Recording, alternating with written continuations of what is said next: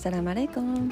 アラブ姉さんです1日10分でワーママの豆知識ということでこの番組ではアラブ人の夫を持つワーキングマザーの私アラブ姉さんが日常で発見するちょっとした豆知識やちょっとした面白い話なんかを1日10分で何か皆様とシェアできればいいなというそんなラジオです、え海外のことアラブの雑談育児の話マヤ歴の話宇宙の話、えー、仮想通貨の話、まあ、そんなことをメインに発信しておりますということでえー、本日のお題はですね過去にとらわれる人々っていうちょっとそんな話をしたいなと思いました、えー、昨日の放送回にも皆さんのコメントをいただきありがとうございます、えー、なんかねこの日本がねどうなるのかみたいなことが結構ツイッター上とかでもね出てきてて。まあまあこればっかりはねもう変えられない未来っていうのは間違いなく来るんですけれども、まあ、それに対して、まあ、日本に住んでる日本国民が、まあ、自分の生活自分の家族を守るためにどういうふうに行動していったらいいのかっていうのはまだまだ今からでも考えられる余地というか、まあ、まだまだ時間はあると思うので、うん、もうこの人口が少なくなっていって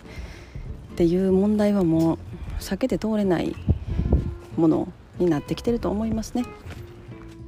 もう本当あの昨日のコメント欄でマッチョさん言われてた通りもう子供たちはね子供たちの時代があって、まあ、自分たちの頭で考えて自分で行動していけるようになったらそれでいいっていうまあ本当私もそういうふうに思いますねもうどこまでもやっぱり親がね介入していけないしもう子供は自分の足で立って自分で考えて何がいいのか何をするべきかっていうのを考えて自分の人生歩んでいってもらうっていう風にやっぱしていかないとあかんなとあの マッチョさんのコメントを読んで私も思いました。もう結構ねうちの娘たちはもう本当あのこう何て言うのかなもうアラブ人独特というかうちのアラブ夫がもうなんだろうなもうアラブアラブ人独特の子育てというかすごいんですよね。もアラブ人ってもう子供が本当に何だろうな。もう子供に対してのこの、まあ、もちろん皆さん子供に対して愛情皆さんあるのは普通なんですけどなんだろうな。その愛情のかけ方。もう私から見たらもう もう過保護と甘やかしにしか見えないんですけど。私は日本人だし日本で生まれてるし日本の親に育てられてるので、まあ、でもやっぱアラブの人たちまあ、他のねアラブのお母さんとか他のアラブの家庭の中とか見てるともう皆さん同じような感じ。もう子供に対してのもうその過保護具合と 甘やかし具合がもうものすごいもうレベルが 違うんですよね。うちのアラボットはねもう完全にそういう感じなのででもそれが本人たちは別にそれが普通だしそうするべきであると思ってるんですよね。子供に対して。子供は子供だしやっぱりそれだけそれぐらいなんか親がやるべきだっていうのがやっぱそのアラブのなんか結構一般的な考え方っていうところがすごく強いだから私の子供たちが通ってる学校でも、まあ、アラブ系のお子さんアラブ系のお母さんとか結構いらっしゃるんですけど、まあ、やっぱり見てると同じような感じなんですよね子供たちに対して。だからやっぱりなんだろうなそういうまあ文化的な習慣的な背景っていうのは強いと思うんですけど、まあ、だからそれが普通だと思ってるから私にしたらもうやっぱり日本の言った子育てって言ったら結構もう自分のことは自分でしなさいっていうところに子育てあげるっていうのがなんか基本じゃないですか。こう自立させるというか、まあ、まだ子供のうちは結構ねあれですけどそれでももうちっちゃい時から自分のことを自分でさせていくっていうなんだろう。こう教育的なものありますよね日本の場合は。私も子供の時はもうなんか2歳からもう 自分でトイレやるようになんか教え込まれたみたいな。なんか普通じゃないですか結構そういうのって。だそういう感覚がやっぱりなんか国によって違う。だからもうねちょっとうちの娘たちはねもうアラブの アラブの子育てになってるのでちょっとやばいですね。もっと自分でちゃんと自分の足で立ってあの ねこうサバイバルできるようにしていかないとダメだなと思いますね。もう私なんか本当私が自分が小学生の時のこととかやっぱり思い出すともう本当になんだろうなもう自分はこう雑草みたいに生きてきたなって もう思うぐらいもう本当にもう食べ物なかったら雑草を食べて生きて生きれるぜみたいな ぐらい多分サバイバル精神持ってたと思うから。だからなんかやっぱりそういう自分とこう今自分の 子供たちの子育てと比べちゃうんですよね、まあ、時代も違うし。さこそね。両親が日本人じゃないし片方アラブ人だし。やっぱりね全然違ってくるのは分かってるんですけれどもまあなんなんかなってなんだかなっていう感じですね。はい。でも雑談半分いっちゃったんですけど、えー、本日のお題はですねその過去にとらわれる人々っていうちょっとなんか、まあ、最近あの、まあ、ブロックチェーンとか NFT とかね業界がまあ結構拡大していってるというかその中でもめちゃくちゃ有名なプロジェクトもうねって言ったら NFT の値段もものすごく高い。もう言ったら1つの NFT がもう高い時だった1000万近くするような、まあ、そういうプロジェクトがまあある、まあ、何個かねあるんですけど、まあ、そういうところのやっぱりそのプロジェクトのチーム、まあ、それをね作った人たちまあ、運営者ですね、まあ、その運営者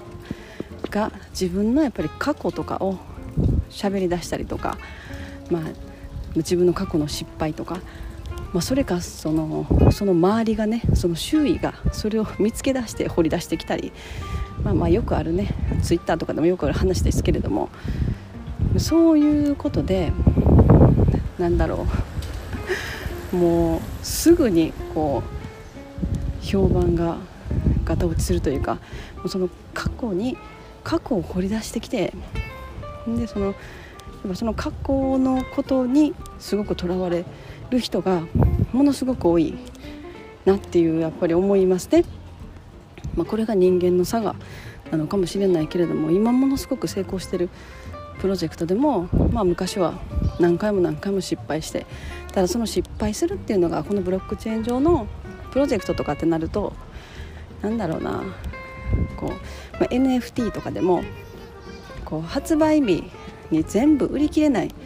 とかってなるともうそのまま運営チームが 消えたりとかすることってよくあるんですよね。で,、まあ、でその、まあ、何回か消えた後にいろいろね、まあ、学んで新しく例えばプロジェクトを作ってそれが今ものすごく成功してもう1つの NFT が1000万ぐらいになるようなあのものに育ったとしてもその過去に、まあ、そうやってこう消えたり消えたりというか、まあ、そういう失敗したね感じのものがたくさん出てくるとその今にやっぱり影響してでも、まあ、そこに関わってない人たちがその過去にとらわれとらわれてるっていう。なんかそういうのを見てやっぱり人間ってすごい過去にとらわれるんだなって思いましたね。私も結構過去にとらわれてた日々すごいありましたけどでもだいぶこう今っていう今自分が目の前にあるこの瞬間だけしか自分が把握できない範囲なんだっていうことをあの理解できるようになってきたというかなんかそういうところをすごい感じますね。だからやっぱりなんかこう過去過去、まあ、有名な例えば有名人とか芸能人とかでも、まあ、いろんな過去があったりそれをやっぱりどんどんどんどん 掘り出してきてまあやっぱ人間はそういうの好きなのかな。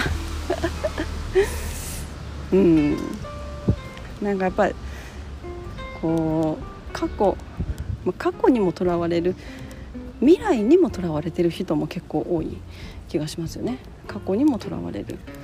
未来どうなるかとか、まあ、未来どうしようとかそういうところで、まあ、未来にもとらわれてるっていうねパターンも結構ありますよね。まあ、やっぱりやっぱり今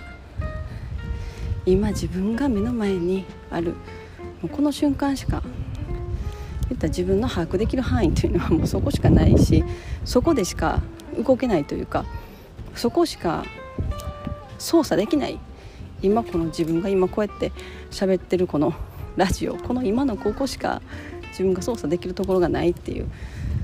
なんかところをもっと大事にしたいなって私はね思ったというそんな話でした。もうなんかちょっとようわからん内容になっちゃいましたね最後ね。はい。もう今日は雨降ってますめっちゃ雨降ってますね。もうこれから毎日毎日雨になっていくのかな。最近結構あの歩いて稼ぐ系統のアプリたくさん出てきましたね。なんかあの無料で参加できるものもいっぱい出てきてて結構なんかツイッターとかでも話題になってきてますよね。無料で参加できるやつとかはね参加してみて、まあ、まだその仮想通貨自体があのこう他のね通貨に変えたりとかできないようなあのトークン仮想通貨であの行われているようなアプリとかもありますけど、まあ、それでね歩いてて最終的にその仮想通貨が、えー、上場した時に交換したりできるかもしれないしまあ何といってもそのなんか歩こうとか外にちょっと出てみようかなっていうモチベーションになるっていう意味で人間にとってすごくいいものなんだなって思ったりしてます。うん、だからなんか無料で始めれるものは何個か始めてみてもいいんじゃないかなって思いますね。はい、えー、今日はこの辺にしたいと思います。本日も皆様のちょっとした豆知識増えておりますでしょうか。本日も最後までお聴きいただきありがとうございました。それでは皆様インシャアラ